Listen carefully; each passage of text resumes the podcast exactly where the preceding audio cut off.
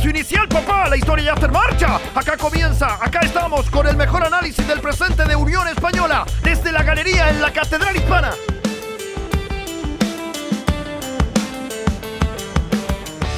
¿Cómo están? Otra vez acá nos encontramos desde la galería en la Catedral Hispana junto al Pato Silva, junto a Gonzalo Ramos, después de unas semanitas de descanso, eh, un programa especial, una temporada que nosotros hemos querido llamarle, en este caso la segunda eh, que hacemos de este podcast, eh, pero también con algunos cambios que van a ir notando y sobre todo porque hoy ya debutamos con entrevistas en este programa que hacemos con mucho cariño para todos los y las hinchas de Unión Española. Vamos a tener una persona muy especial, seguramente en redes sociales ya han podido captar algo, puede adelantar usted este capítulo si quiere llegar ya al entrevistado, pero bueno, le recomendamos que nos escuche porque va a tener mucha conexión esta primera parte, eh, luego con la conversación que vamos a tener eh, en algunos minutos más. Eh, Pato Silva, ¿cómo estás y, cómo llegas tú? ¿Cómo llegas tú a, este, a esta segunda temporada pensando en este nuevo semestre de la Unión Española al mando de Jorge Peliceri con hartas contrataciones en él?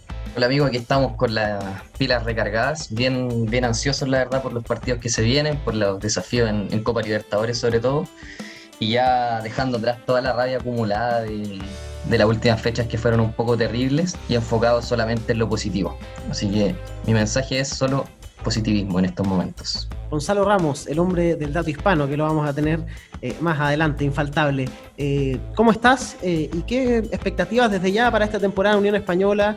con varios nombres, los vamos a repasar uno por uno, pero con algo de ilusión yo por lo menos noto ya en ti amigos, sí, pues tal como habla el pato y como mencionáis tú, eh, con harta ilusión de cara a lo que viene en este en esta nueva temporada. Eh, hace rato que no, teníamos un mercado de, pases tan, tan, tan, tan bueno como este, así que eh, la ilusión que no se acabe nunca, así que vamos con todo. Este mercado ha sido particular, el de Unión Española, si consideramos cómo se han dado las distintas cosas vamos repasando. Llegó Marcelo Jorquera, llegó Joe Ábrigo, llegó Ignacio Lemo, eh, llegó Alejandro Chumacero, llegó Miguel Pinto, llegó Estefano Mañasco, llegó el Pato Rubio, eh, llegó Gonzalo Villagra y llegó también Federico Platero. Farfán también, se me olvidaba. Rubén Farfán, otro también que, que se suma a este equipo. Si a eso le sumamos que se quedó Carlos Palacios, un jugador pretendido por el Inter de Porto Alegre, públicamente lo dijo Unión Española eh, a través de su su gerente Luis Baquedano. Y si a eso también le sumamos que se renovó a Cristian Palacios, la verdad que dirigencialmente se ha hecho una buena gestión, Pato. Sí, la verdad, bien, bien sorprendente por todo lo que veníamos viendo en los últimos años. Yo creo que era obvio que había que traer muchos jugadores, porque se fueron por lo menos 10 entonces había que encontrar la forma de suplirlo y siento que las negociaciones fueron bien positivas porque, claro, se habla de, muchos refuerzos, pero si lo miramos como en detalle, tampoco es tanta plata la que se invirtió. Entonces creo que en ese sentido, con una billetera no tan amplia, se armó un buen plantel. Creo que los jugadores que llegaron, eh, en su mayoría son, son más de los que se fueron. No sé, yendo a detalles pequeños, Chumacero mucho más que Sandoval o Farfán creo que es más que Fritz el mismo Pinto sin ser lo que, lo que creo que se necesitaba, quizás un arquero que le peleara más al mono, también es más que Salazar. Así que creo que se ha armado un buen plantel. Lo único malo es que hay muy poco tiempo para, para poder afianzarlo y, y, jugar el primer partido de Libertadores, que al final es como el más importante del primer semestre, asumo, y ya lo tenemos a la vuelta de la esquina. Pero creo que se está armando un buen plantel y, da para ilusionarse con, cosas importantes. Gonzalo, hemos sido muy críticos del actuar dirigencial, eh, tú, tú, lo has sido también acá en Catedral Hispana. Eh, ¿Qué te parece? ¿Cómo has manejado eh, todas las situaciones de este mercado de transferencias? Ya vamos a entrar en casos como lo que pasó con Jorge Valdivia, con el propio Carlos Palacios, pero en definitiva se fueron los que se tenían que ir, al parecer, llegaron jugadores en su mayoría aprobados al equipo hispano. Eh, y además se, mantuvieron otros dos jugadores que, fueron de los más destacados de Unión Española, al menos en la época de Ronald Fuentes. Totalmente, y bueno, voy a seguir siendo crítico en, el manejo. Creo que para el mercado de pases, y tal como dice el Pato, pese a tener una billetera bien escuálida, eh, se logra hacer un trabajo súper interesante. No, no, no, podemos eh, llenarnos de crítica todo el rato, hay que destacar eso. Se trató de hacer un buen trabajo con lo, con lo que había y vaya qué buen trabajo se hizo. Creo que la Unión es uno de los equipos que mejor se ha reforzado de cara a este torneo y de cara a la Copa Libertadores también. pero soy partidario de, no olvidar que esta dirigencia también ha hecho cosas bastante feas. Estoy seguro que esto lo vamos a conversar en unos segundos más con, el avance del programa. Voy a partir dando mi opinión eh, en lo que les quiero proponer a continuación. Eh, para mí, más allá de los jugadores que se quedaron, en lo futbolístico y en lo que le puede aportar al camarín, tengo demasiada fe eh, y la contratación al final que más me termina gustando la de Gonzalo Villagra. Hablamos de ese tema de los referentes en su momento, la falta de los mismos. Es un tema de que seguro vamos a tocar también con nuestro entrevistado, pero me parece que él llega en una buena forma física. Eh, futbolísticamente creo que puede aportarle al equipo. Eh, y, cuando digo que llega en una buena forma física, o sea, yo me imagino a Villagra jugando los 90 minutos de los partidos y siendo ese jugador que necesitemos el minuto 90, sea como sea que vaya el partido, sea que vayamos ganando, sea que vayamos perdiendo en esos duelos, recuerdo del torneo pasado, donde nos faltaban ese tipo de jugadores o, ese tipo de inyecciones anímicas eh, en el camarín, eh, creo que Villagra en ese sentido puede ser un muy buen aporte y por eso lo pongo por sobre todos los jugadores que se contrataron. Eh, yo no sé, Pato, si tú tienes algún preferido de, esta gran cantidad de refuerzos que llegó en Española, dejando afuera el caso de Cristian Palacios. ¿Con qué jugador tú dices acá le tengo una fe enorme para que sea uno de los grandes de este equipo?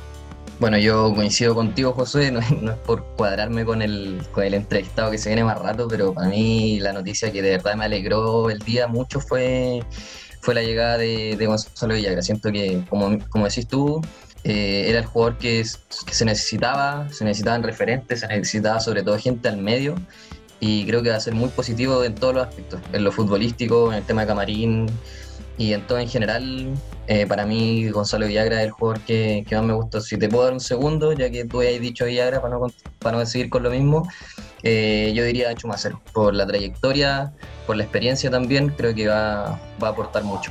A mí me dijeron de Chumacero que físicamente viene muy mal, ni siquiera pasable, sino que muy mal, y por eso eh, por ahora no va a agarrar camiseta de titular. De hecho, en la última formación que practicó Unión Española en partido amistoso con Magallanes, termina siendo un esquema con, con Chumacero en la banca y con Villagra y Méndez en, el medio campo. Bueno, es algo que vamos a analizar también más adelante. ¿Quién te gusta a ti? Dejando de lado Villagra, dejando de lado a, Chumacero, Gonza, eh, Jorquera, Ábrigo, eh, a lo mejor Farfán, diste en el clavo, porque los dos primeros que mencionaste son los, son los jugadores que me, llaman más la atención. De hecho, en el momento en que se, que se oficializó lo de Jorquera, eh, me puso muy contento porque es un jugador que, me tocó ver mucho. Eh, me tocó mucho revisar partidos de Cobresal en algún momento y es un, jugador bien completo para una banda que en la cual hemos tenido muchos problemas. De hecho, sin ir más lejos, en la última temporada eh, la mayoría de los problemas de Unión eh, siempre estaban cargados a la banda izquierda, no solo por el lateral, sino que también por Fritz, que, estaba en esa, en, esa, en esa punta. Entonces, me parece que le mejor que era un, un, tremendo aporte. Yo creo que es un jugador que, que de todas formas va, va, a rendir. Y por otra parte, Abrigo, pese a que venía un poquitito lesionado, eh, siento que es un jugador que tiene cosas distintas. Eh, ese jugador que quizás podría combinar en algún momento con los dos palacios y, causar estragos en la defensa contraria. Así que me parece que esos dos son, sin ignorar a estos dos jugadores que ustedes dos ya habían mencionado, eh, creo que ellos, dos también son eh, relevantes para este campeonato que viene. Justamente yo quiero que adelantemos a lo mejor un tema que teníamos en la pauta original que tenemos nosotros tres eh, y es hablar un poco de cómo vamos a ver a esta Unión Española, eh, desde ya con estos refuerzos, eh, luego quiero que toquemos también el tema de Carlos Palacios, pero esta Unión Española, que seguramente yo creo que hay que dejarlo en un 4-4-2, el profe Pelicer va, a utilizar ese esquema, ya lo hizo en el partido amistoso y no hay un motivo a lo mejor para que no utilice ese esquema. vamos consensuando algún equipo a lo mejor. coincidimos que Sánchez va a partir siendo el arquero titular, Pato me imagino porque Pinto llegó recién a entrenar y porque, bueno, le van a dar un respaldo, eh, uno asume y, si en cancha Pinto le va a quitar el puesto, va a ser justamente en esa instancia eh, y no previa a su llegada al equipo, salvo alguna lesión. Eh, Sánchez es el portero y no sé cómo te animas tú un poco con, la defensa, Pato. Bueno, en defensa yo creo que está más o menos eh, bueno, la, parte izquierda es sí o sí Jorquera, para eso vino, después Galdames con algún acompañante, yo creo que podría ser Platero, pero siendo sincero tampoco tengo mayores mayor información de cómo juega. Solo sé que es uruguayo, que tiene buena trayectoria a nivel sudamericano y, por ese lado yo, yo me quedaría con Platero.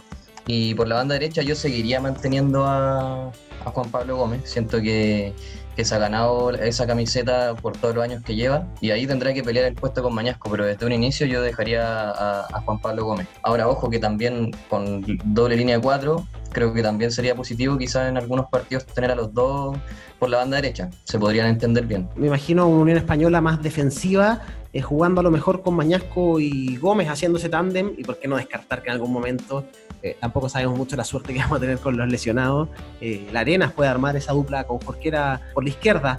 ahora, siguiendo con este 4-4-2, me parece a mí que Méndez es inamovible, y yo no sé, Gonza, si tú pondrías a Villagra o a Chumacero, entendiendo en este esquema que va, que va a jugar el profe Pelicer. Y también podría justificarlo diciendo que algunos minutos uno en algunos momentos del partido también es válida esa opción. Dadas las, condiciones actuales y la situación de, Chumacero, claramente Villagra tiene que partir en ese esquema inicial.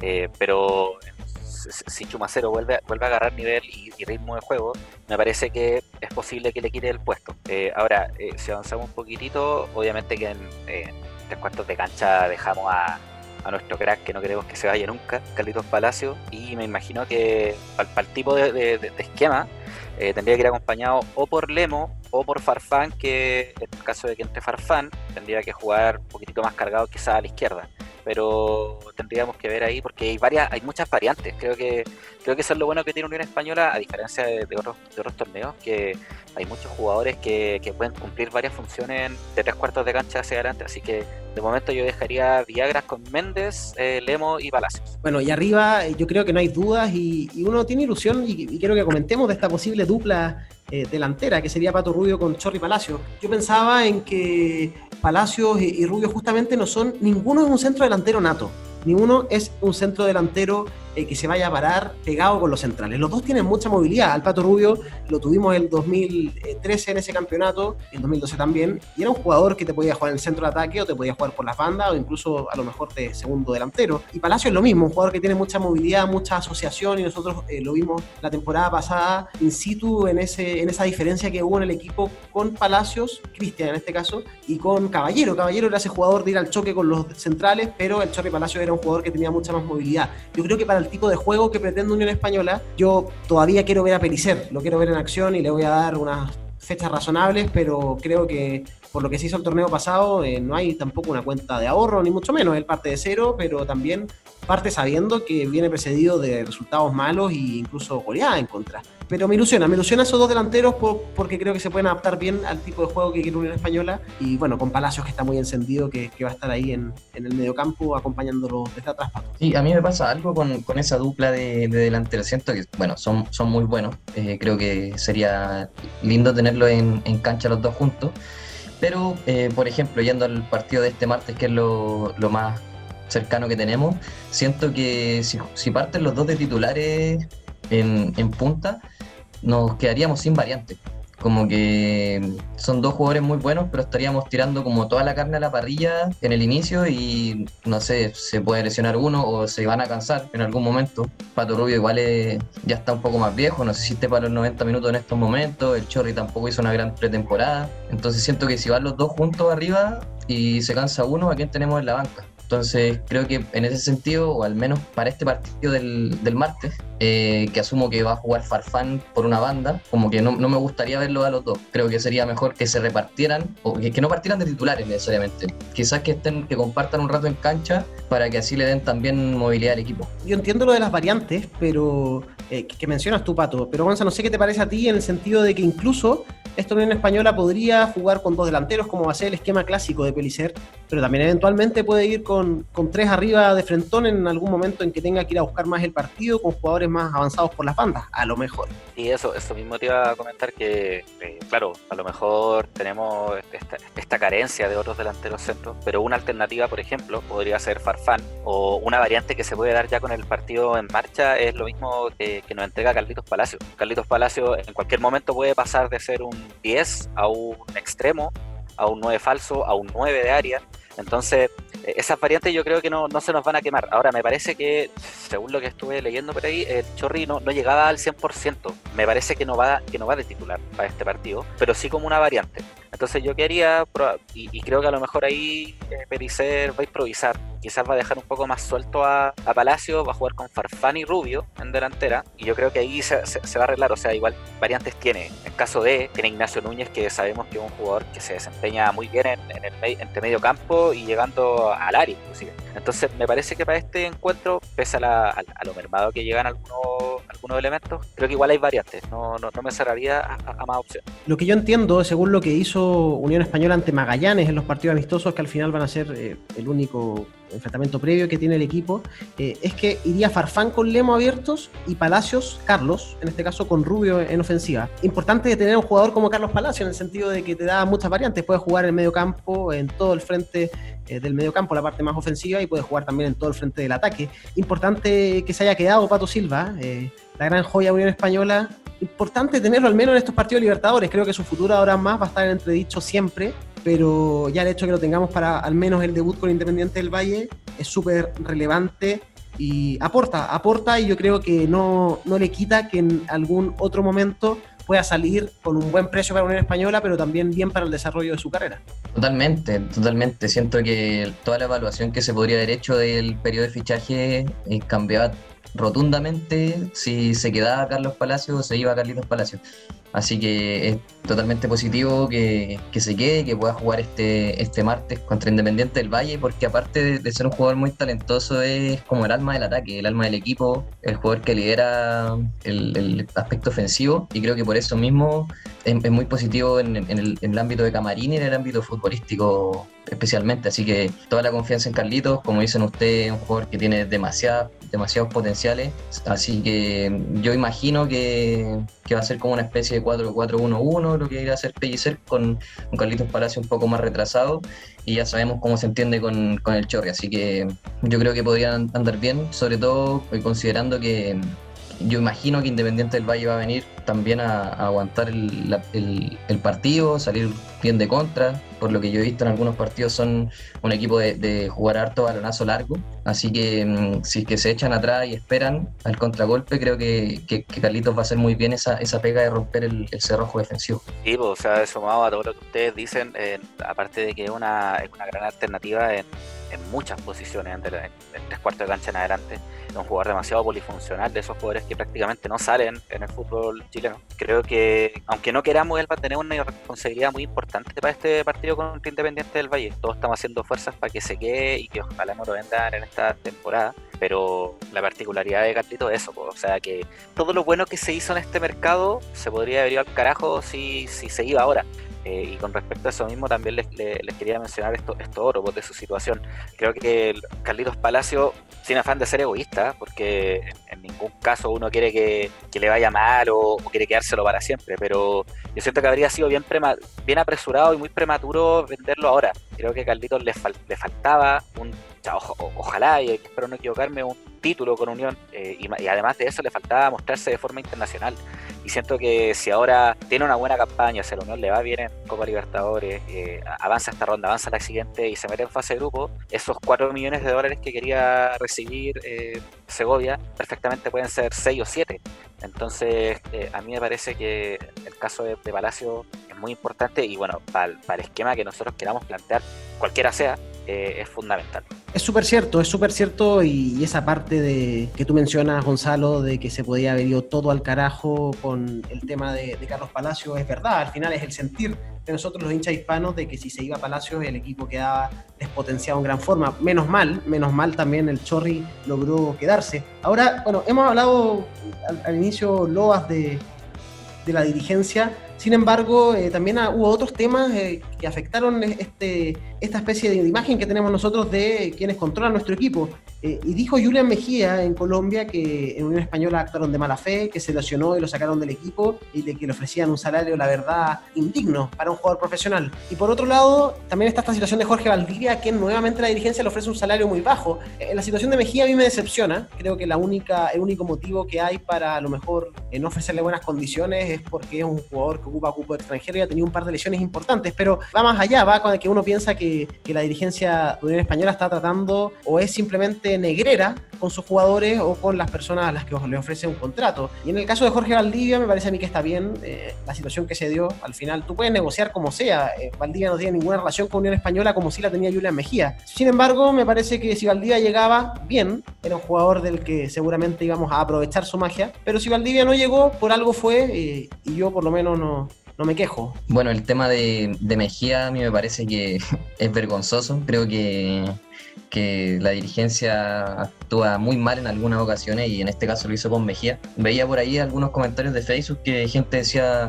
que ya había terminado su contrato, que, que no sabíamos si iba a seguir rindiendo después de la lesión, que ocupaba un cupo extranjero. Para mí lo principal antes es que es una persona que se lesionó jugando por el club y lo mínimo yo creo era apoyarlo en, el, en un tratamiento largo. O sea, no, no me parece que, que, el equipo se cuelgue de eso y lo trate, le trate de sacar provecho para después el sueldo. O sea, no creo que no me parece. A mí no me gustaría que tuvieran ese trato conmigo en algún trabajo. Así que en ese sentido creo que es muy baja la actitud de, de Baquedano y, y, y, la dirigencia en general. Y solo demuestra lo que, lo que hemos criticado siempre. Y bueno, el tema de Valdivia también es un poquito de lo mismo, o sea, también se buscó sacar provecho del tema lesiones, que en este caso era un poco más justificable, porque se sabía que, que Valdivia es un jugador que ha venido con muchos problemas, y si bien no soy eh, como de apoyar a ninguno de los, de los, dos en esta, en esta pelea bien, bien dramática que se dio en la semana, eh, sí, Valdivia reflejó hartas verdades también de, de la dirigencia que, que, lo dejaron bien mal parado. A mí me habría gustado, bueno, siempre quise que Valdivia jugara en Unión, me habría gustado mucho, y en estos momentos ya no me mataba tanto porque, porque bien, venía mal. Sí creo que, por ejemplo, Carlitos Palacio habría aprendido mucho de, de Valdivia entrenando con él al lado. En ese sentido habría sido positivo y por el sueldo que venía no era malo. Pero bueno, no se dio por esos mismos temas pequeños, detalles chicos. Creo que Valdivia tampoco es un, santo, eh, pero creo que demuestra la, cómo se mueve la dirigencia en española. En cuanto al, caso puntual de Julián Mejía, que es como a, mí, personalmente el que más me, interesaba, que estas dos semanas, dos o tres semanas de buenas contrataciones, de armar un buen plantel, pese a lo, a lo escuálido de la billetera, como mencionaba hace un rato, que no nos obnubilen, que no nos hagan olvidar todas las cosas malas que han hecho. Podríamos armar una lista, tampoco esto se trata de, de juzgar todas las semanas la dirigencia, pero parece ser que todas las semanas, valga la redundancia, nos entregan más material para que lo juzguemos. Tal como dice el pato, Julián Mejía es una persona, antes que futbolista, es una persona y no podemos tratarla como, como cualquier cosa. O sea, eh, Mejía, por más que a lo mejor haya tenido un par de lesiones, era un muy buen jugador y era un jugador desequilibrante y me parece que la debacle de Unión en el torneo pasado comienza precisamente cuando él se lesiona. Entonces hay que, hay que tratar de cuidar un poquitito más eh, los jugadores de casa. Mejía lo era, ya no lo es y finalmente se va hablando, diciendo la verdad nomás a, de, cómo actúa esta dirigencia, porque sabemos que, es como un patrón de fondo. En cuanto a lo de Valdivia, a mí la verdad es que me tenía bien complicado ese tema. Yo personalmente no, te, no tenía ninguna intención de que llegara a Unión Española. Yo no me olvido de que era un muy buen jugador, de que era un habilitador de clase, que era un jugador que perfectamente podría haber llegado a los mejores equipos del mundo, pero tampoco se me olvida que Valdivia eh, le gusta revolver el, gallinero, le gusta andar, andar siempre haciendo noticia por otras cosas. Entonces, si estamos alabando la llegada de un jugador como Gonzalo Villagra, que va a poner orden en el camarín, que hubiese llegado a Valdivia habría sido todo lo contrario, pero a lo mejor te he equivocado, a lo mejor ya está más maduro. Pero sus últimas apariciones me hacen creer que eh, lo mejor fue que no llegara. Valdivia es un jugador que le encanta andar hablando tonteras en la tele, que le gusta salir diciendo estupideces, que siempre se manda con todo. Entonces yo estoy muy contento de que finalmente no haya llegado. Aunque me lo hubiesen traído gratis, para mí habría sido un problema. Bueno, eh, y como les habíamos adelantado en las redes sociales, también en esta primera parte de este capítulo, estamos con un gran invitado, eh, años de, de, de, trayectoria en Unión Española y que para este semestre a todos nos sorprendió eh, su regreso, porque por más que siempre ha sido tal vez del interés del hincha Unión que Gonzalo Villagra eh, hubiera regresado a Unión Española eh, en esta etapa también de su carrera, eh, no todos lo teníamos eh, considerado o no pensábamos que incluso la dirigencia eh, iba a hacer tal vez el esfuerzo de, de, de, traerlo. Pero Gonzalo Villagra, gracias por estar acá en la Catedral Hispana y desde ya preguntarte un poco tus sensaciones de este regreso a Unión Española, cómo se gestó también tu vuelta al equipo, por qué en este momento y cómo te lo tomas, cómo te lo tomas de cara a este año que hay competencias importantes y que me imagino también suponen un desafío súper importante para ti. Bueno, hola, buenas tardes, saludos a todos. Eh, gracias por la invitación a su programa. Eh, espero poder responder a sus preguntas y, y estar a la altura de, de, este podcast. Bueno, estoy feliz, feliz de poder estar de vuelta en el club. Yo siempre lo dije, creo que todos los hinchas que de alguna forma me, me, me pueden haber seguido saben que siempre dije que quería volver en algún momento, que mi intención siempre mientras fuera futbolista era ojalá volver como jugador eh, pero también sabía de alguna forma que si eso no se da, Eh, como lo dije también en alguna entrevista, yo de todas formas sentía que mi camino con Unión Española hacía volver a, encontrar en algún momento. Felizmente se da como yo más lo quería, que, eh, insisto, es como futbolista, eh, porque quiero volver a sentir esa sensación de estar dentro de la cancha, por supuesto, en Santa Laura, vistiendo la camiseta roja, o donde sea, ¿cierto?, defendiendo al club, que para mí ha sido mi máximo honor como, como deportista en toda mi carrera. Y, espero, bueno, por supuesto, estar a la altura de este desafío y de todo lo que viene, que hay eh, por delante hay desafíos eh, muy complicados, muy difíciles, pero que daremos nuestro mejor esfuerzo para poder enfrentarlos. Gonzalo, tú tienes 39 años y antes de presentarte a mis compañeros también, eh, y, lo marco porque tú en 2015 partiste de Unión Española, para luego volver ahora en 2021, seis años después. Eh, habías jugado en ese entonces casi 250 partidos, una, una cifra impresionante, había sido campeón. Eh, te pregunto, ¿en qué momento de tu carrera y por qué terminas en ese momento saliendo de Unión Española? porque un poco lo que decía antes, uno a lo mejor, el hincha de Unión Española, o hablo por mí a lo mejor, eh, pensaba que Villagra ya no iba a volver al equipo. Esa sensación había y nos sorprende y nos gusta mucho tenerte acá. Bueno, en ese momento salgo del club por decisiones que tiene que tomar, en ese caso eh, entiendo que la dirigencia. Ellos decidieron o pensaban que ya mi momento o mi etapa en el club había culminado eh, en ese periodo y buscaron alternativas distintas, ¿cierto? Otros jugadores que, que quizás podían brindarle al club cosas que ellos sentían que yo no podía. En el fondo son decisiones futbolísticas nada más. Y bueno, yo eh, me fui con pena, pero obviamente también eh, con la motivación de nuevos desafíos que, que tuve la fortuna de tener. Y, por supuesto, soy un agradecido de Antofagasta primero que me recibió y que fui primero por un año y terminé estando tres años y medio allá.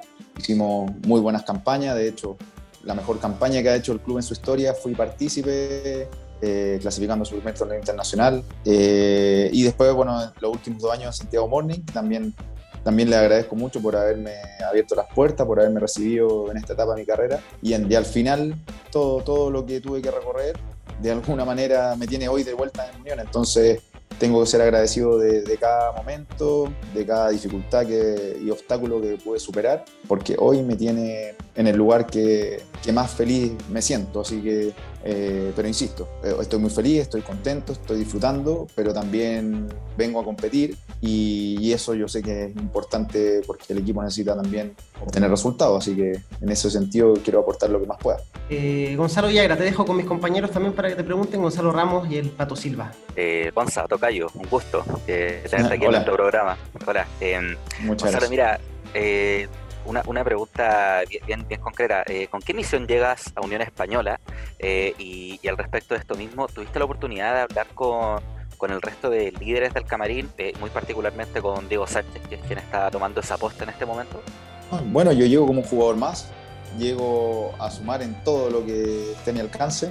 Como dije antes, lo primero voy a competir, voy a competir por un puesto, voy a competir por sumar minutos, por jugar partidos, siempre con la idea de ayudar a mis compañeros y si en algún momento me toca desde otra posición, eh, tendré la misma actitud. Eh, y de todas maneras, no, voy, no vengo a hacer nada distinto a lo que hice durante toda mi carrera. De esa forma he enfrentado yo la actividad, mi profesión, es como yo siento que debe actuar un compañero, un deportista, un futbolista, y es lo que vengo a hacer. Obviamente eh, con el tiempo también uno ha aprendido cosas, ¿cierto? Con la experiencia, a través de, un sinfín de situaciones que me ha tocado vivir y, e intentaré de esa forma también ayudar a, cada uno de mis compañeros en lo que, lo que ellos requieran. Eh, y después conversaciones hemos tenido, he tenido con todos mis compañeros eh, de todo tipo de cosas. Por supuesto, Diego ha sido el capitán y bueno, el equipo ha sido competitivo, yo estoy muy contento de volver a ser compañero tanto de él como bueno, de Luis Pavé, de Mario Larena, de Nico Mancilla, que se, está recuperando con unas ganas terribles de poder volver pronto, eh, y todos los demás compañeros que bueno, no, por ahí no los conocía, pero veo que, eh, que hay un muy buen grupo con gente que, que, quiere sumar y eso es lo importante. Eh, más allá del, del lugar que le toca a cada uno, todos queremos sumar y todos queremos que lo mejor para Unión Española. Hola Gonzalo, Pato Silva por acá. Eh, Hola Pato. En, primer lugar, agradecerte por darte el tiempo de estar aquí compartiendo con nosotros. Y bueno, la, la pregunta que te quiero hacer es si, bueno, tú ya has trabajado antes con, pues ya conoces cómo trabaja Pellicer. Eh, me gustaría saber cómo lo has visto en las primeras prácticas, qué te ha dicho y, también como qué, qué, te pidió él a ti que sea tu participación dentro de del plantel en este año. Bueno, sí, a, a Jorge lo conozco de hace muchos años, eh, cuando él trabajó en, en Católica. Eh, fuimos, él, alcancé a ser dirigido por él en, en, el plantel, en el primer equipo, y bueno, conozco su forma de pensar principalmente, su forma de ver el fútbol, y hoy, bueno, entiendo que él eh, habrá seguido adquiriendo muchas cosas a través de su camino, ¿cierto? Ha sido campeón en distintos clubes y ha ganado experiencia y hoy es un técnico también reconocido a nivel nacional, entonces eh, tiene su sello, lo ha ido marcando en los entrenamientos y todo, lo, más importante es que hay una disposición muy buena de parte del grupo a, a entender lo que quiere y a llevarlo a la cancha. Entonces, mientras todos estemos en esa línea y todos pensemos lo mismo y todos queramos lo mismo, seguramente para el equipo va a ser más fácil. Así que eh, partiendo por la disposición, creo que el grupo, como dije antes, lo hace muy bien.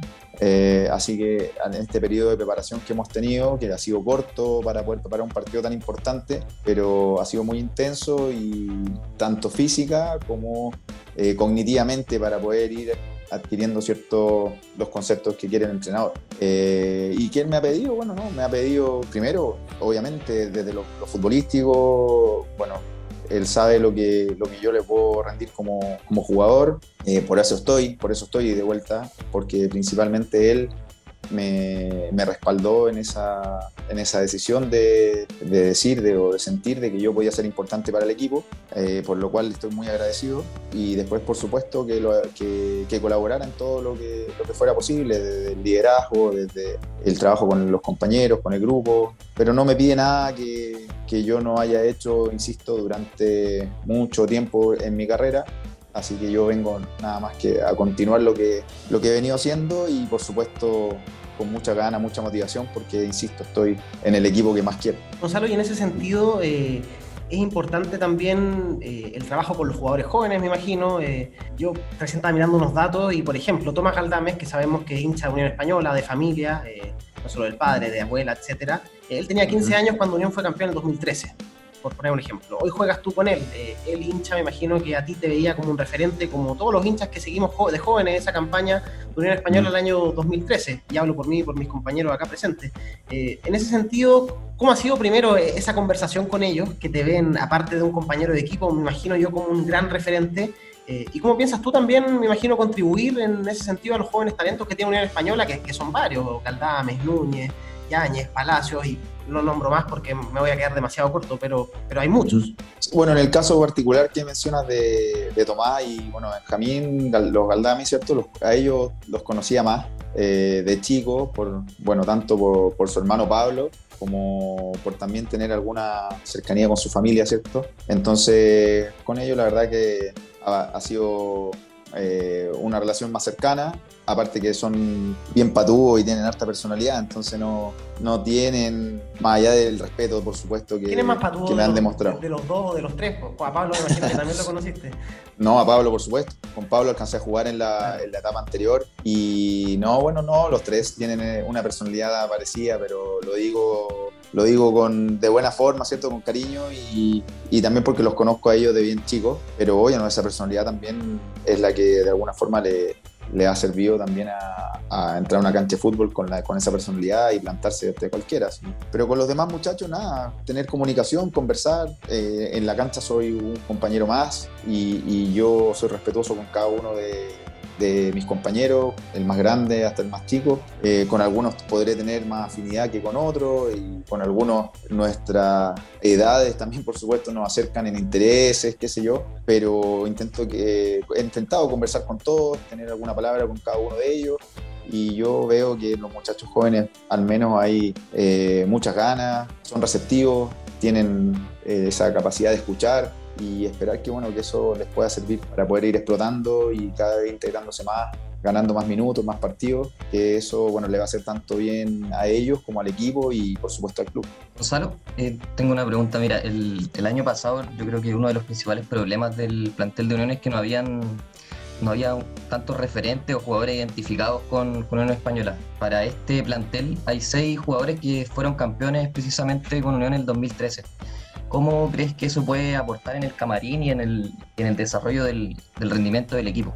Bueno, del año pasado yo no, no me puedo referir porque yo no estaba en el plantel y solamente lo seguí, seguí la campaña como, como hincha. Claramente hay un, tema súper objetivo, que es que el equipo tuvo un bajón, que no fue el único equipo que tuvo el bajón, porque incluso Católica, que terminó siendo campeón, bajó mucho en la segunda rueda. Hay que analizarlo, pero hay muchos factores que influyeron en eso, y partiendo por la seguidilla de partidos, por eh, los planteles quizás más cortos de parte de algunos, de algunos equipos, como en este caso Calera y Unión. Pero con respecto a lo de, a lo de este año, que, bueno, yo puedo ser parte felizmente de este grupo, creo que hay jugadores grandes, hay jugadores jóvenes también, y todos vamos a aportar.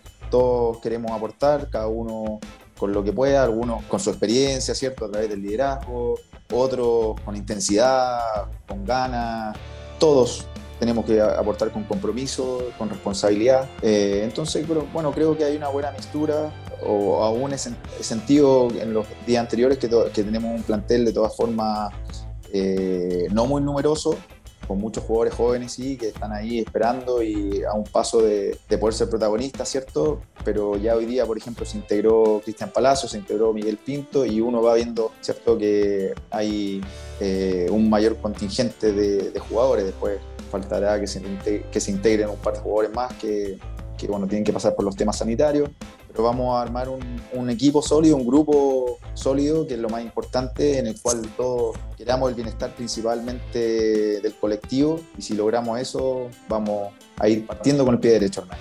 Gonza, eh, Carlos Palacio, bueno, no, te tocó ver su explosión en, el primer equipo y, probablemente cómo llegó a, a transformarse en el jugador que hoy en día, me refiero compartiendo con él camarín. Eh, pero sabemos todos que es un jugador que está sobre la media de, del nivel del fútbol chileno y, y, por cierto que ha dado mucho que hablar eh, no solo por su, por su fútbol, sino que también por en estas últimas semanas puntualmente y de hecho esta semana eh, por su posible partida, que en, algún momento se dio por, por hecho. Eh, ¿Ustedes han conversado ese tema? Quizás tú como capitán, eh, tú, tú, como un jugador con más experiencia, con un jugador empapado de los colores de una española, eh, tuviste la oportunidad de hablar con él y, y al respecto de esto mismo, eh, ¿qué le aconsejaste y, a, a, él y, y, cómo ves su futuro? Eh, bueno, yo a él, como a todo el equipo, ¿cierto? Lo, en estas temporadas lo, lo vi de afuera, ¿cierto? Como un hincha más, como un espectador eh, y obviamente rápidamente se notan sus cualidades y, uno puede apreciar que, como dices tú, es un jugador que está por sobre el resto. Eh, pero la verdad que uno como futbolista, cuando real, creo yo que realmente cuando puede dimensionar la calidad de jugadores cuando lo tiene compañero.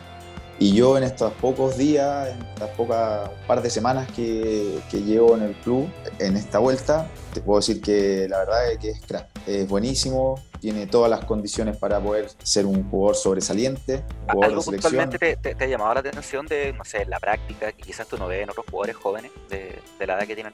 No, más allá de que sea joven o, o grande, es que tiene mucha calidad, tanto técnica, física y creo que además tiene todavía mucho por mejorar.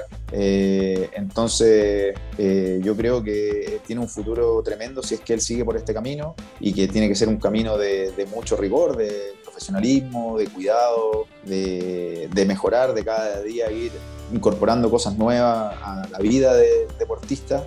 Eh, pero como un talento, yo no sé, hace, creo que hace mucho que no, no veía uno así y bueno, creo que tiene todo para triunfar y por supuesto por mi parte, bueno, he conversado, he tratado, he conversado varias oportunidades con él, me he acercado porque seguramente también él ha estado también preocupado por toda esta situación, ¿cierto? Bueno, más allá de lo que yo le pueda haber dicho a él, son cosas personales, eh, yo quiero, en lo poco que lo conozco, le tengo mucho cariño y quiero lo mejor para él. Si lo mejor para él hoy día es irse al extranjero, nosotros lo vamos a sufrir porque lo vamos a echar mucho de menos Creo que es muy difícil de reemplazar un jugador así. Eh, al final, con el tiempo y con trabajo, se pueden suplir este tipo de jugadores en base al, esfuerzo colectivo. Pero traer otro jugador como él no creo que sea posible, pero si es lo mejor para él, nosotros le deseamos lo mejor. Eh, ahora, lo que yo creo sí es que en su caso es cosa de tiempo. Si no se va ahora o si no hace el salto, si no hace el salto ahora, eh, como probablemente eh, él también en algún momento lo quiso, no sé, y eso ya se lo tienen que preguntar a él, eh, pero si no es ahora, va a ser en unos meses o en un año, pero él en algún momento el salto lo va a dar si continúa por, por este camino y como dije antes, creo que incluso tiene mucho por mejorar todavía y bueno, si se llega a quedar para nosotros va a ser espectacular. Ojalá. por supuesto, siempre que él quede contento y quede motivado y que con, con, esa mentalidad de seguir siendo eh, el Carlos Palacio que fue el año pasado. Yo le decía, yo lo que le dije, eso, y esto creo que sí lo puedo mencionar, le dije que si se quedaba, que este año tenía que tratar de ser el mejor jugador del campeonato, porque tiene la capacidad para hacerlo y ya no sé cuánto estarán pidiendo por él este año, pero si es el mejor jugador del campeonato, van a venir el próximo año y van a pagar esa plata o el doble sin problema a algún equipo. Entonces, bueno, de todas formas, para, nosotros lo más importante es él y que ojalá sea lo mejor para él y su familia, por supuesto. Seguro eso eh, opinamos también todos los hinchas de Unión Española, aunque pucha que sería lindo tenerlo esta temporada. Se vienen desafíos importantes de los que ya eh, te quiero preguntar, Gonzalo. Antes, acá, para ser súper transparente, eh, yo sé que cuando a un jugador se le pregunta por la dirigencia, que al final son los jefes, es así, cuesta a, a, lo mejor referirse a ellos. pero llama la atención yo cuando el día que se fue Jorge Ampuero de Unión Española, que jugó su último partido, eh, le hice una pregunta y me dijo lo siguiente, me dijo, son 18 años, me voy con pena, eh, pero con la sensación de que di todo en el club, y dice que lo difícil de Unión es que el dueño, que es Jorge Segovia, está muy lejos de Chile y que no puede manejar las cosas personalmente. Eh, más allá de entrar, tuve un análisis de, esa frase, que es algo, una opinión personal de Jorge. ¿Cómo has visto todo el trabajo de Jorge Segovia y tal vez los pros y contras que pueda tener su situación? Arincha Unión y esto te lo digo como hincha justamente, le molesta de repente ver tanta noticia extra, eh, fútbol eh, dando vueltas, eh, cosas así. pero al final le reconoce también muchas cosas buenas que hizo y no por nada hemos tenido un título y nos salvamos un descenso y muchas otras reestructuraciones, tanto deportivas como en infraestructura en el club.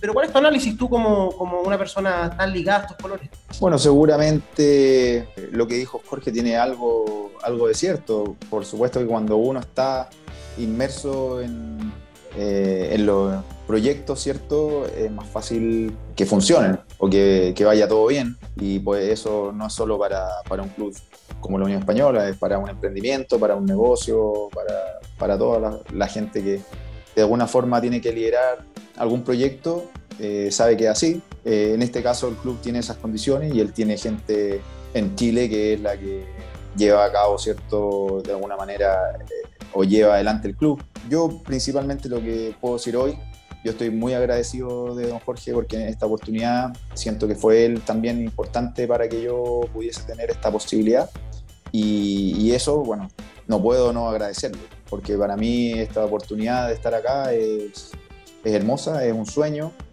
y yo espero responder a tanto la confianza de él como, como de don Jorge Pelicer con rendimiento y por supuesto con el mismo comportamiento, con profesionalismo y compromiso que, que demostré siempre. Gonzalo, eh, ¿te hubiera gustado que Jorge Valdivia hubiera llegado a Unión Española, aportar él con su calidad? Eh, con, bueno, lo sabemos, el tipo de jugador que es él. Yo no, no, lo conozco personalmente, eh, pero por supuesto como jugador uno sabe lo que, lo que él ha, sido en el fútbol chileno e internacional y, yo creo que si él si se hubiese concretado y él hubiese venido con ganas de, aportar, con ganas de integrarse al grupo, con, una mentalidad ¿cierto? De, querer sumar, como lo han hecho todos los jugadores que han llegado y los que estaban de antes. Por supuesto que, que hubiese sido bienvenido. Eh, después, bueno, el, tema del por qué no se, no se pudo lograr, porque en algún momento, bueno, al parecer era, estaba muy cercano, ¿cierto? Eh, bueno, eso yo no puedo opinar porque hay distintas versiones, estará la versión del jugador, hay versión de la dirigencia y yo no tengo información sobre, más, allá de lo que ha salido en la prensa. Yo creo que obviamente cuando hay jugadores de calidad y lo que decía antes, comprometido, con ganas, ¿cierto? Con entusiasmo de estar, eh, por supuesto que sería positivo. Y yo creo que al menos todos los jugadores que, que hemos llegado y los que están, como dije antes, eh, vamos por esa línea. Entonces lo importante y de lo que nos tenemos que preocupar o ocupar es de los jugadores que estamos, más allá de los que pudieron haber venido o no, porque somos nosotros los que tenemos que sacar o sacar adelante cierto este año con todos los desafíos que hay. Gonzalo, y bueno, respecto a eso mismo también, en el periodo de fichajes de ahora igual se han traído varios jugadores probados y, de buena calidad. Lamentablemente el partido de, Libertadores está muy encima, pero aún así me, gustaría preguntarte cómo lo han visto en el, en el plantel el tema de las expectativas, qué, qué objetivos tienen planteados para la Copa este año y para el torneo nacional según el plantel que hay y, según lo mismo que le ha dicho Pellicer. Hubo muy poco tiempo para preparar este partido del martes. Eh, no queremos tomarlo como una excusa, pero objetivamente es cierto y con un plantel con muchas incorporaciones también. Eh, que tenemos que acoplar, ¿no es cierto?, a lo, a que venía haciendo el, equipo el año pasado o la temporada pasada, que de hecho terminó hace, poco, hace pocas semanas. Entonces, en realidad, el, equipo, el grueso del grupo, eh, prácticamente continuó, hizo una continuación de lo que venía haciendo en cuanto al trabajo, ¿cierto? La para que tuvieron de descanso fue bastante poca, entonces, en cuanto a ritmo y condición física, creo que no hubo una merma tan, eh, tan grande, pero sí eh, muchas incorporaciones, muchos jugadores que se fueron también, porque también se habla mucho de las incorporaciones y es verdad que se han incorporado jugadores que el año pasado destacaron, que fueron importantes, pero también se fueron muchos jugadores eh, que, en el, equipo habían sido también importantes. Entonces hay de alguna manera una reestructuración y bueno, todos estamos trabajando para, para que el partido del martes y la vuelta, por supuesto, esta llave eh, la podamos ganar. Ese es el primer objetivo que tenemos. Sabemos que enfrentamos un Real difícil, que ha tenido en los últimos años un crecimiento tremendo como institución, creo que un, es un ejemplo a seguir en Sudamérica, pero bueno, entramos a la cancha y seremos 11 contra 11 y, y nosotros por supuesto vamos a dar la pelea eh, como corresponde. Eh, somos Unión Española y, Unión Española tiene que salir siempre eh, a ganar y a dignificar la camiseta, ¿cierto? A, entregar, a entregarnos por entero y en ese sentido nosotros nos comprometemos a no fallar. Después a veces se podrá ganar, perder o empatar, ¿cierto? Pero en lo otro creo que no, no podemos ser menos que nadie. Y después con respecto al objetivo del año, yo creo que Unión Española siempre tiene que ir a pelear el título. Sabemos que también hay otros planteles poderosos, que ya vienen eh, consolidados, que tienen procesos de más tiempo, etcétera, etcétera, eh, que se han reforzado bien también. Pero estando en Unión Española, cualquier jugador que llegue a este club tiene que saber que el objetivo inicial ser ir a pelear por todo, ser competitivo. Para eso tenemos que ir pensando partido a partido y por eso aún no nos ponemos en plano del torneo nacional, sino que toda nuestra energía están siendo enfocadas en el partido del martes contra Independiente del Valle. Bien, Gonzalo, eh, bueno, estamos haciendo un poquitito de fútbol ficción eh, de aquí en adelante. Sabemos que a tu carrera ya no te quedan tantos años eh, como nos gustaría a nosotros como hincha de Unión Española, pero al término de esta, eh, ¿en qué posición te ves luego del retiro? Quizás en Unión Española eh, has conversado la posibilidad de, llegar a algún cargo directivo, no sé, de, trabajar en divisiones inferiores. ¿Has tenido la oportunidad de, hablar este tema con, alguien en Unión Española precisamente? No, la verdad que no lo hemos conversado, o no en esta oportunidad, al menos no en esta eh, en este año, en, oportunidades anteriores, sí, yo he tenido acercamientos de parte del club para, para poder participar ¿cierto? en alguna otra función. Eh, siempre ellos entendiendo que yo soy futbolista y, que, y respetando también esa, eh, o mi, carrera de alguna manera, eh, pero no nada concreto, nada concreto, porque obviamente los tiempos no son siempre los que uno desearía yo si quisiera planificar mi vida, claro, sería ideal decir, no, yo en esta edad me retiro, después quiero trabajar tanto tiempo en cadete, después quiero hacer esto, después quiero hacer... Pero el fútbol no es así, eh, hay que ver cómo se va dando el tema. Por ahora, a mí me gustaría seguir vinculado al club, por supuesto. Insisto, yo estoy hoy en el, en el lugar que más quiero estar, estoy feliz por ello y, y por supuesto quiero seguir en la siguiente etapa de mi vida contribuyendo al desarrollo del club y al crecimiento de la institución. Yo este año, si sale todo bien, termino mi, mi carrera de entrenador de fútbol Entonces, y lo que mi intención es, después de ser futbolista, ser entrenador. Entonces, ahí veremos qué opciones existen en el club o, bueno, en, o en, otro lado, bueno, para continuar eh, la vía después del, futbolista, ¿cierto? Pero creo que seguirá ligada al fútbol. Gonzalo, me, quiero colgar un poco de esta última respuesta tuya a raíz de lo de ser entrenador.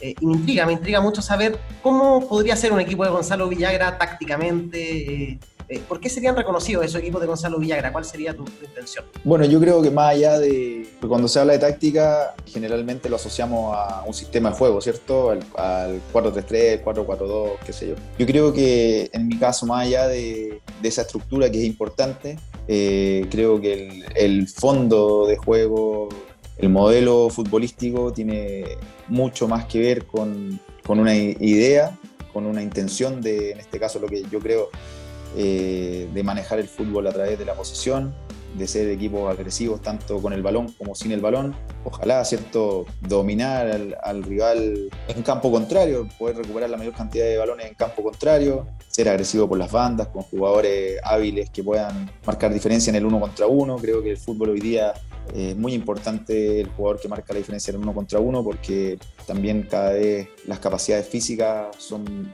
mejores y se trabaja mucho tácticamente. Entonces el que al final termina rompiendo es el jugador que talentoso, ¿cierto? El que puede marcar una diferencia. Eh, pero bueno, lo que te digo en realidad yo creo que es lo que te puede decir cualquier técnico que quiere, que quiere un equipo ganador. Yo me identifico mucho con lo que hicimos, por ejemplo, cuando dirigía José Luis Sierra, cuando, en los años que, no solo cuando salimos campeones, sino cuando también perdimos una final y el equipo jugaba tal vez mejor incluso por momentos que el del 2013, eh, cuando jugamos la Copa Libertadores ese mismo año, que nos paramos de igual a igual con Boca, eh, que fuimos a jugar con Tigres en la altura, que no, bueno, todos ustedes saben los, partidos que, vivimos en esa época y tuvimos muy buenos momentos. Yo me identifico mucho con ese juego y por supuesto tendrán eh, de alguna manera mi sello también en cuanto a, a la entrega, a la agresividad, compromiso principalmente. Creo que todos los jugadores deben estar comprometidos por, por la causa y bueno, que es lo que también estamos buscando en este momento, ¿cierto? En, Unión Española. Al final no digo nada del otro mundo, sino que es lo que probablemente cualquier técnico quiere de su equipo, ¿cierto? Que crean en la idea y que, eh, que los jugadores se comprometan y que busquen el bien colectivo por sobre el individual. Buenísimo. Gonzalo, eh, una pregunta un poco cambiando, de, cambiando la pelota de lado. Eh, te quería preguntar por la, bueno, la vuelta ahora fue bastante sorpresiva, yo creo, para todos. Y respecto a eso mismo, te quería preguntar cómo sentiste el, cariño de la gente, del hincha. Nosotros, bueno, en, el mismo medio Catedral Hispana, eh, lo publicamos con, con, mucha felicidad y también se vio de la misma manera en los comentarios. O sea, mucha gente feliz, contenta de tenerte de vuelta en una española y, por lo mismo quería saber cómo, cómo lo sentiste tú desde afuera con tantos mensajes de tantos mensajes positivos. Bueno, primero y aprovecho de agradecerle a cada una de las personas que, que de alguna forma se manifestó, eh, que me hizo llegar un mensaje lleno de cariño, de respeto, eh, o que también lo hizo a través de las redes sociales tanto del club como de, de, de, otro, eh, de otras páginas cierto vinculadas a la Unión Española. Eh, al menos los, mensajes que me llegaron a mí los lo, logré responder todos después de, varios días porque eran muchos y, sinceramente no me lo esperaba. Eh, yo siempre he sentido el respeto y el cariño de, del hincha de Unión y lo, lo he agradecido siempre, pero en esta, en esta oportunidad incluso fue tanto que por un, en un momento me sentí desbordado. Fue de verdad emocionante eh, ya el hecho, para mí, el hecho de poder confirmar la noticia, ¿cierto? el, hecho de poder sentirme de vuelta en el club ya estaba demasiado emocionado, pero después con eh, todas las muestras de, insisto, de cariño, de afecto, de respeto eh, hacia mí, bueno, tanto mi familia como yo lo agradecemos enormemente y no sé cómo, cómo poder retribuirlo realmente. solamente puedo decir que daré mi mejor esfuerzo nuevamente y que como dije ahí en, una entrevista cuando llegué al club, que intentaré representarlos bien a todos en la cancha porque sé que, aman al club, como yo lo amo también. Eh, así que daré lo mejor porque, para que se sientan orgullosos. Eh, Gonzalo, con un título, yo creo que es la mejor forma de retribuirlo. el cariño, por favor. Pero eso no depende de nosotros 100%, entonces yo eso no lo puedo prometer. lo que sí puedo prometer es el compromiso, sí puedo prometer en la entrega absoluta, sí puedo asegurar mi amor total en cada, en cada acción que haga por el club. Eso sí lo puedo asegurar, pero después lo otro, bueno, todos sabemos que en el fútbol eh, puede pasar de todo, entonces yo no les puedo prometer un título ni ganar un partido. Eh, sí puedo asegurar que, como dije antes, que voy a hacer mi mejor esfuerzo. Gonzalo, al cierre algo un poquito más corto, más lúdico. Eh, un sentimiento para esa final fatídica del año 2012. No, amargura total. Amargura total. ¿Y para el campeonato del 2013?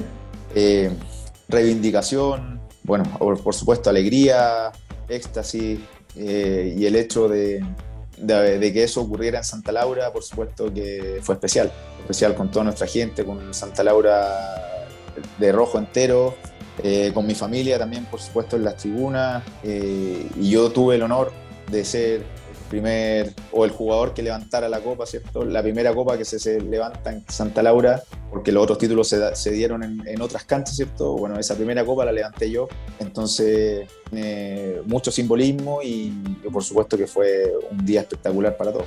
¿Una palabra o una frase para José Luis Sierra? No, un crack, pero un crack porque uno lo admiraba, yo lo admiraba como jugador antes de conocerlo y después tuve la posibilidad de ser compañero de él y antes lo admiraba y después cuando uno lo conoce, eh, ahí pasó a ser crack, porque eh, además de ser gran futbolista, era, es una tremenda persona y bueno, como técnico eh, también extraordinario, con todo su cuerpo técnico, ¿cierto? Un cuerpo técnico que, que, se preocupa mucho de la persona, del ser humano, además del grupo, y, y por supuesto que tiene un sello futbolístico muy claro que lo logra marcar en cada equipo que han estado habla últimamente con Diego Scotti? Sí, hace poquitos días, hace poquito, hace un par de días hablé con él. Tengo frecuentemente contacto con él, aunque bueno, a veces nos, se distancian un poco esas, esas conversaciones, pero eh, me escribió para, para felicitarme, para saludarme por, la, por esta vuelta. Y bueno, le tengo mucho cariño, es un gran amigo, conozco nos conocemos, nuestras familias son, son cercanas, ¿cierto? Fueron muy cercanas cuando fuimos compañeros, así que una persona en el fútbol de las que le tengo mucho cariño. Las dos últimas, muy breves. Eh, la relación de tu hijo con Unión Española, ¿cómo va eso actualmente ahora que tú estás en Unión Española? ¿Qué, qué te dice? Me imagino que está vuelto loco. Bueno, él es, pequeño todavía, ¿cierto? Tiene cuatro años, pero él eh, desde chico siempre tuvo la camiseta de Unión Española por sobre cualquier otra y está feliz. Él le encanta ir a Santa Laura, fuimos varias veces juntos a ver a la Unión cuando se pudo y lo pasa muy bien allá. El otro día eh, me acompañó cuando fui a firmar un, documento y estaba feliz de poder entrar a la cancha, se acuerda de, él se acuerda del águila, qué sé yo, le dice el águila. Y bueno, eh, él tendrá que, cuando vaya creciendo, irá tomando sus decisiones, pero eh, yo creo que él ya es rojo de corazón. Oye, la última, eh, me, surgió la pregunta a raíz de unas primeras consultas que te hacíamos. ¿Qué más el capitán este año, Gonzalo Villagra o Diego Sánchez? no es para mí no es, no es importante esa el símbolo, ¿cierto?, de la capitanía, que para mí es mucho más importante ser un aporte, por supuesto, desde el punto de vista del liderazgo también. Y en ese sentido, Diego también lo, eh, ha hecho muy bien en los últimos años. Entonces, bueno, no es un tema que nos vaya a quitar el sueño a ninguno. Eh, lo importante es que todos colaboremos, ¿cierto? Y que seamos también los líderes, también que tengamos un, un, grupo unido y que podamos de alguna manera guiar ¿cierto? al plantel para que se logre el objetivo. Gonzalo Villagra, de verdad muchísimas gracias por estos minutos eh, en este podcast de Catedral Hispana, inaugurando la segunda temporada. Eh, qué mejor que haberlo hecho contigo, campeón en la Unión Española en 2013, varios años eh, vistiendo esta camiseta y que la, verdad te deseamos lo mejor para esta temporada a ti y a todo el plantel de Unión Española. Bueno, muchas gracias, un gusto poder participar de, su programa y, y bueno, justamente que sea un gran año para el club, eh, que puede ser de, de muchas alegrías para, tanto para, para, nosotros y por supuesto para los hinchas. Así que saludo a todos y, e insisto, muchas gracias a todos por el cariño eh, y eh, les aseguro que, el equipo va a dar un gran esfuerzo en cada partido porque se puedan lograr los resultados que todos queremos. El dato hispano, papá, acá está, en la Catedral Hispana. Bueno, ahí estaba la conversación con Gonzalo Villagra. Eh, qué lujo, qué lujo tenerlo. Eh, lo vamos a estar compartiendo y conversando también esta situación harto en redes sociales, las varias cosas que dejó. Eh, a quien espero yo por lo menos tenga la jineta de capitán en este torneo y se la quite, se la quite definitivamente al Mono Sánchez, por más que ahí en esa de esas últimas preguntas evitaba el tema Villagra. Oye, el dato hispano es lo nuestro, Gonzalo, y tiene que ver, cómo no, con este partido importantísimo que se disputa en la Libertadores ante Independiente del Valle. Claro que sí, Josué. Y bueno, como mencionaba, aquí hay un dato bien importante. Eh, Unión Española, en su vasta historia en torneos internacionales y sobre todo en Copa Libertadores, solamente tiene una caída en condición de local ante el escudo ecuatoriano. Tristemente, esa única caída fue ante Independiente del Valle, eh, Independiente del Valle más bien dicho, el año 2014 por 5 goles a 4. Eh, el eh, no solo en Santa Laura, sino que también en el Estadio Nacional, eh, indica que Unión Española ha conseguido tres victorias ante el elenco ecuatoriano, ecuatorianos, perdón, Barcelona, el Nacional y Liga Deportiva Universitaria, mientras que consiguió igualdades ante Emelec y ante Muchuk Runa en la Copa Sudamericana del año 2019. Así que bueno, para este partido puntualmente eh, se vienen cosas bien, bien interesantes. Independiente del Valle, el único equipo, como les mencionaba, que nos ganó acá en, Chile. Así que no sé qué opinan de esto, muchachos. Bueno, está difícil. Eh, hemos hablado ya de Independiente del Valle en capítulos anteriores. Yo no sé, Pato, puntualmente qué partido esperas tú. Eh, Alguien me decía hoy día, no viene también Independiente del Valle respecto a otros años, pero para mí no deja de ser un equipo poderoso y cuando hablamos del presupuesto que, ha tenido, hablamos de, un equipo que tiene otras condiciones económicas. Ahora tengo más fe de que cuando terminó el torneo. Creo que Unión Española puede equipararlo y más allá del presupuesto también depende del trabajo en el equipo. Pero yo repito, sigo siendo un crítico del profesor Pericer, no me gustó su, primera pasada en Unión Española en estos últimos partidos del torneo y por ahí también la incertidumbre que tenemos todos debido al poco tiempo de trabajo trabajo que ha habido eh, en la antesala de este duelo. Bueno, yo el otro día vi, vi un partido del segundo tiempo, en realidad, el partido de Independiente del Valle contra Muchurruna, cuando jugaron en Quito, en el, en el Atahualpa. La verdad es que Independiente del Valle es un equipo que es, muy rápido, usan harto las bandas, tienen ahí un, un par de laterales que suben constantemente. Eh, está, bueno, Cristian Pellerano, que es uno de los históricos de Independiente del Valle, asumo que lo, han visto más de alguna vez, un, contención bastante aguerrido y, el jugador que más le mueve la pelota es uno que ya conocemos nosotros, que es Lorenzo Farabelli.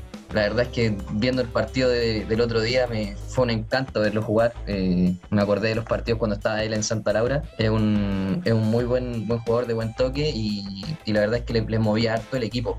Así que yo lo que asumo eh, es que va a ser un equipo que se va a echar atrás, va, a dejar que Unión tenga el balón y va a salir con contragolpes rápidos, bien rápidos que tienen por las bandas, usan mucho las bandas y, también el pelotazo largo. Así que yo ese es el partido que veo y creo que hay que tener sí o sí alguna, alguna ventaja en, en Santiago porque en Quito se nos van a venir con todo desde el minuto uno justamente eso que dice el pato Chalo a mí me parece relevante en el sentido de que recuerdo partidos anteriores de Unión Española justamente ante este tipo de rivales eh, y que nos ha costado mucho. Está ese partido con el Muchuk Runa que, que, en penales terminamos ganándolo con una gran noche del Mono Sánchez, pero me acuerdo ese que hubo con Huancayo, por ejemplo, eh, un equipo, la verdad que muy complicado, sobre todo por las situaciones climáticas. Entonces coincide un poco que se puede dar que este partido, justamente Independiente del Valle, espere, pero si no sacamos la ventaja allá en la, en la altura, el partido va a ser dificilísimo y, y a Unión le, va a costar, yo creo. A Unión le puede costar. O siempre hay que tener fe,